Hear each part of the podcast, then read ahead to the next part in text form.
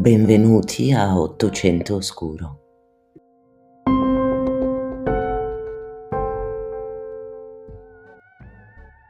Uomini e donne di epoca vittoriana avevano stile. L'estetica severa e allo stesso tempo elegante del XIX secolo ci affascina ancora oggi, anche e soprattutto per i suoi retroscena piuttosto inquietanti come l'abitudine di usare le sanguisughe per farsi qualche benefico salasso alla bisogna, o abiti di gran moda ma decisamente scomodi, stratificati, spesso anche pericolosi perché fatti con coloranti tossici come il verde arsenico e tessuti altamente infiammabili. Una specie di perenne sfida alla morte, in particolare per le donne. Per non parlare dello stile architettonico dell'epoca, che ben si prestava alla nostra idea moderna di casa infestata. Ebbene, in realtà il fattore creep ad Halloween andava a finire quasi in secondo piano. Vi racconto qualche esempio di usi e costumi di questa festa, che non nasce negli Stati Uniti, ma invece in Scozia. È qui infatti che intorno al 1795 si iniziò a usare il termine All Hallows Eve, cioè vigilia di ogni santi, poi trasformatasi in Halloween. Ovviamente in origine era una festa pagana, si pensa fosse di origine celtica, affondando le sue radici ben prima dell'Ottocento, rifacendosi alla festa di Samhain, una sorta di capodanno celtico che separava il periodo estivo da quello invernale, durante il quale le persone lasciavano in omaggio ai morti cibo sulla tavola per evitare che questi, uniti a fate ed elfi, facessero loro dispetti se non di peggio.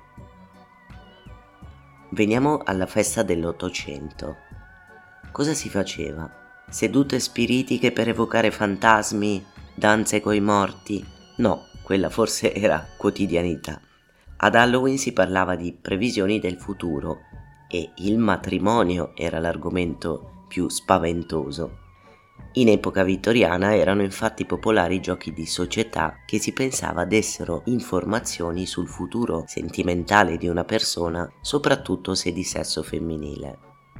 Uno di questi prevedeva che una donna entrasse in una stanza buia da sola e si mettesse davanti a uno specchio. Nella penombra doveva poi sbucciare una mela e a quel punto, guardandosi allo specchio, avrebbe potuto intravedere anziché il proprio riflesso, quello della persona che un giorno avrebbe sposato. Se il suo destino invece era di restare sola, avrebbe visto uno scheletro.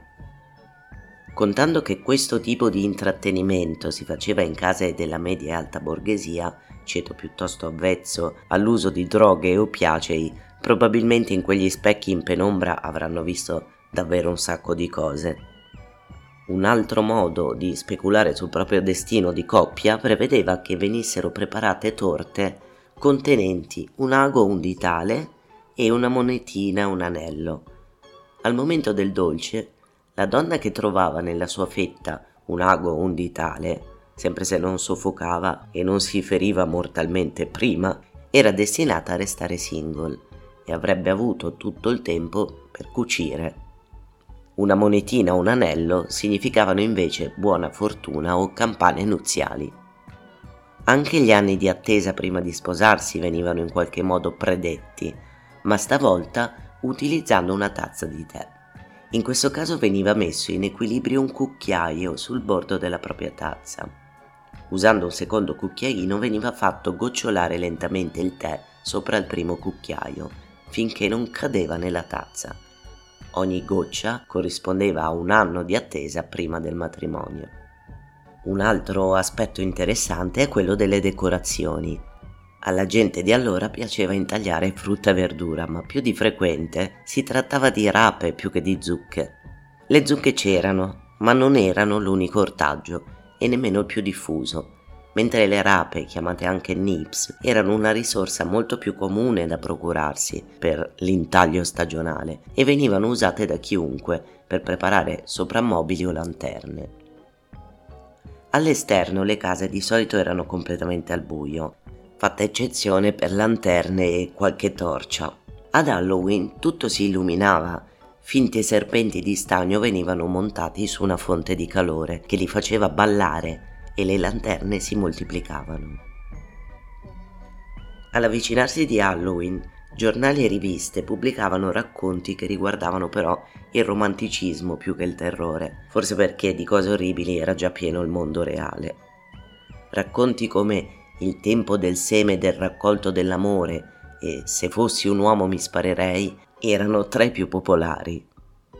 Sebbene a volte le storie avessero qualche risvolto inquietante, come un protagonista che deve esplorare una qualche camera o zona spaventosa, di solito tutto si focalizzava sulla ricerca dell'amore. Per i ceti più bassi, una tradizione importante e forse più vicina al nostro concetto di Halloween prevedeva che gli ospiti si sedessero accanto al camino tenendo in mano un ramoscello ardente avevano tempo fino a quando il ramoscello non si bruciava tutto per raccontare la loro storia di fantasmi preferita, per poi passare il testimone al successivo narratore. I più benestanti invece si dedicavano a feste e party. Come tutte le feste dell'epoca vittoriana erano organizzatissime fin nei minimi particolari, a partire dagli inviti. Essere invitati a una festa significava essere accolti in un evento sociale, quindi era un momento davvero importante. Invece di chiedere semplicemente a qualcuno se volesse partecipare, gli organizzatori lasciavano dei messaggi, in questo caso per Halloween lasciavano zucche o rape intagliate sulla soglia dei potenziali ospiti, lasciandoci insieme un messaggio. Secondo l'autore Leslie Bannatyne, gli inviti, ovviamente sempre scritti a mano, erano spesso in versi, un esempio che riporta è il seguente. Vieni all'ora magica delle otto e lascia che le fate leggano il tuo destino. Non rivelare a nessuno questo complotto segreto, o guai, sfortunato sarà il tuo destino. Come si vestivano per queste occasioni?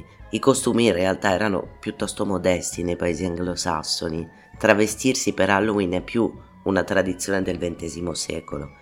In ogni caso nell'Ottocento piaceva l'idea di celare parzialmente la propria identità, magari con mantelli e scialli, e personalizzare il normale abbigliamento con piccoli accessori come finte ali di pipistrello, cappelli, accessori in stile ovviamente gotico. Gli ospiti che portavano i lunghi mantelli potevano celare piccole spaventose sorprese, come un vecchio guanto pieno di segatura al posto della loro vera mano, per stupire chi gliela stringeva per un saluto. Queste feste erano talvolta a tema, però si collegavano a figure culturali popolari allora. Niente di pauroso, ci si travestiva da Cenerentola, da Gatto Nero o da personaggi della fiaba di Mamma Oca. Una celebrità che amava molto Halloween fu niente poco di meno che la regina Vittoria. Nella sua residenza occasionale al castello di Balmoral in Scozia, organizzava feste incredibilmente sontuose, con una processione di servitori che portavano torce al seguito della sua carrozza. Uno Shandry Dan, o effigie di strega, veniva portato in giro da un servitore vestito da Hobgoblin finché tutti si dirigevano verso un gigantesco falò dove gli veniva gettata. L'Hobgoblin è una figura ricorrente nelle mitologie di Inghilterra, Islanda, Scozia, Galles, Irlanda. Il termine è un'abbreviazione di Robin Goblin, l'essere fatato chiamato anche Puck, che rappresenta uno spiritello ingannatore.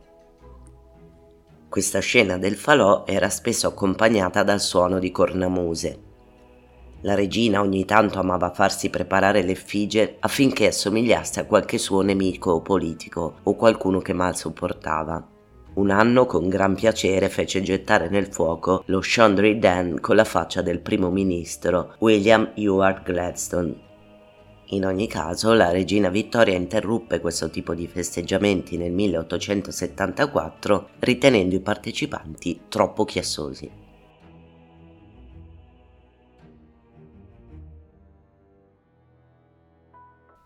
Visto comunque che nella nostra epoca Halloween è anche e soprattutto horror, ho per voi una storia che si svolge proprio la notte di Halloween, ma di 115 anni fa.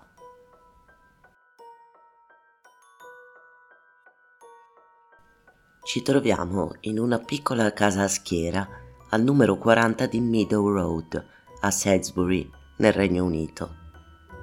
Sono le 9.40 di sera del 31 ottobre 1908 e la giovane vedova Flora Haskell, 34 anni, lavandaia, dà la buonanotte al suo unico figlio, Edwin Richard, detto Teddy, di 12 anni. Il piccolo aveva perso il padre cinque anni prima ed era un ragazzo allegro e popolare nel quartiere. All'età di sei anni Teddy aveva subito l'amputazione della gamba destra a causa di complicazioni della tubercolosi e camminava con l'aiuto delle stampelle. Questo non lo fermava comunque perché si dedicava anche, oltre alla scuola, a piccoli lavoretti e amava giocare a calcio. Ma torniamo a quella notte. Flora scende in cucina, al piano inferiore, per finire di sistemare casa. Meno di un'ora dopo sente un rumore. Pensando che sia un visitatore, fa i pochi passi che la separano dall'ingresso principale, dalla sua cucina fino allo stretto corridoio anteriore. Apre la porta e fa appena in tempo a vedere la sagoma di un uomo che scende di corsa le scale, con un coltello in mano, che lancia a suo dire verso di lei schizzandola di sangue. Si dà poi alla fuga svoltando in un'altra strada residenziale chiamata York Road. So che avete molti dubbi e molte domande in merito, penso le mie stesse, ma proseguirò col racconto senza commentarlo. Questa infatti è la descrizione che fece Flora a suo nipote Percy Noble, che effettivamente si era presentato alla sua porta, ma quella sul retro, verso le 22.30 per restituirle dei soldi che aveva preso in prestito aspettando che qualcuno gli rispondesse perché continuava a bussare, Percy riferì di aver sentito quella che pensava fosse una sedia spostata sul pavimento e un rumore sordo, ma non aveva invece sentito la porta d'ingresso principale aprirsi o chiudersi. Rimase sorpreso nel sentire Flora urlare. Lei aveva spalancato la porta sul retro e aveva gridato Vai a vedere se riesci a vedere quell'uomo. Ha ucciso il mio povero Teddy. Chiama un dottore. Percy aveva guardato su e giù per Meadow Road senza vedere nessuno. Andò ovviamente a chiamare un medico e anche un sergente di polizia. Un vicino, allertato dalle urla di Flora, intanto era arrivato da lei trovando Teddy al piano di sopra che giaceva morto nel letto con la gola tagliata. Ma, parole sue, aveva un'aria pacifica. La sua camera da letto sembrava intonsa, in perfetto ordine. Il giorno del funerale di Teddy si mosse mezza città, una gran folla fiancheggiava le strade, mentre il carro funebre aveva percorso il tragitto da casa sua al cimitero di Davids's Road. La bara era seguita da dodici dei suoi compagni di classe della Fisherton School, che gli avevano anche preparato una lapide con incisa una frase di ricordo della loro amicizia. Il ragazzino fu sepolto insieme a suo padre. Purtroppo però la sua morte rimarrà senza un colpevole. Ora vediamo perché. Sappiamo che il povero ragazzino stava risparmiando soldi per acquistare un arto artificiale e che questo denaro risparmiato tenuto in casa potrebbe essere stato il movente del suo omicidio. Secondo la madre Flora, infatti, parte del denaro era scomparsa proprio la notte della sua uccisione. La polizia per qualche tempo pensò che quei contanti fossero stati il movente sì ma per Flora che poteva aver ucciso suo figlio per impossessarsene. Non riuscirono però a provarlo.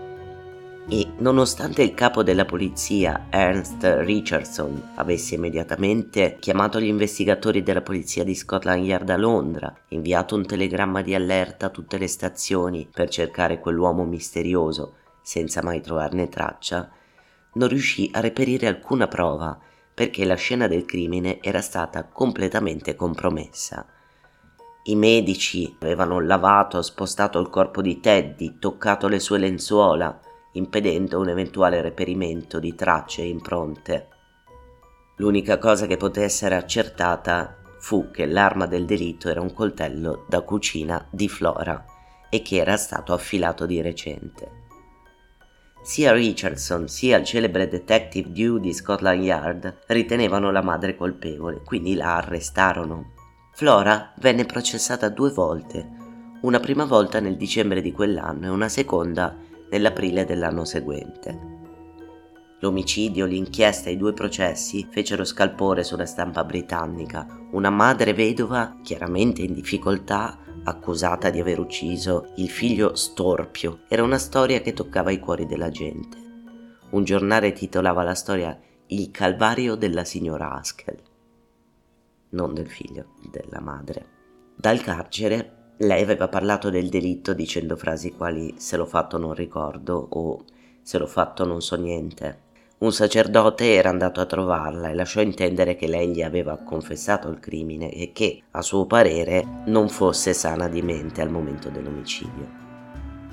Al primo processo la giuria si trovò in una situazione di stallo e non fu in grado di emettere verdetto. C'erano prove sì contro Flora, ma nulla di conclusivo e nessun movente forte. Sembrava anche che amasse suo figlio. Al secondo processo, nell'aprile del 1909, invece fu assolta.